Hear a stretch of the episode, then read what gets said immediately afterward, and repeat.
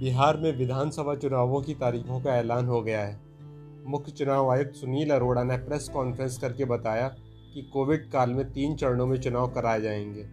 पहले चरण का चुनाव 28 अक्टूबर 2020 को होगा, दूसरे चरण का 3 नवंबर और तीसरे चरण का 7 नवंबर को कराया जाएगा।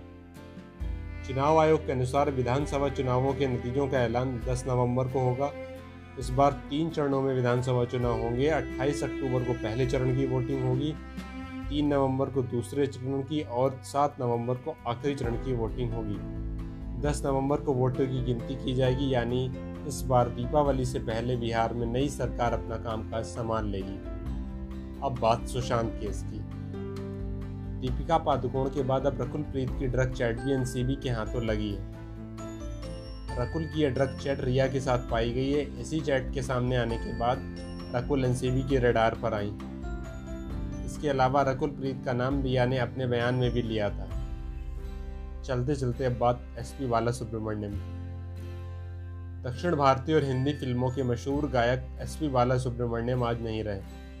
चौहत्तर वर्षीय बाला सुब्रमण्यम ने चेन्नई के एक निजी अस्पताल में अंतिम सांस ली।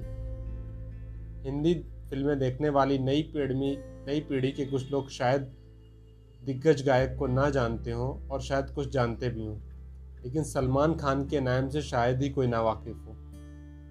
जब सलमान खान नए नए फ़िल्मों में आए थे तो कई सालों तक बदस्तूर एस पी बाला सुब्रमण्यम को सलमान खान की आवाज़ समझा जाता रहा। मैंने प्यार किया के गाने से लेकर साजन और फिर हम आपके हैं कौन तक? इन सभी फ़िल्मों में सलमान खान को एस पी बाला सुब्रमण्यम ने ही अपनी आवाज़ दी। ये बात भी अगर पुरानी हो, लग रही हो तो कुछ साल पहले आई चेन्नई एक्सप्रेस का टाइटल सॉन्ग भी एस पी बाला सुब्रमण्यम ने ही गाया था। अस्सी के दशक से लेकर नई सदी के शुरुआती दौर तक एस पी बाला सुब्रमण्यम हिंदी फ़िल्मों के लिए गाते रहे।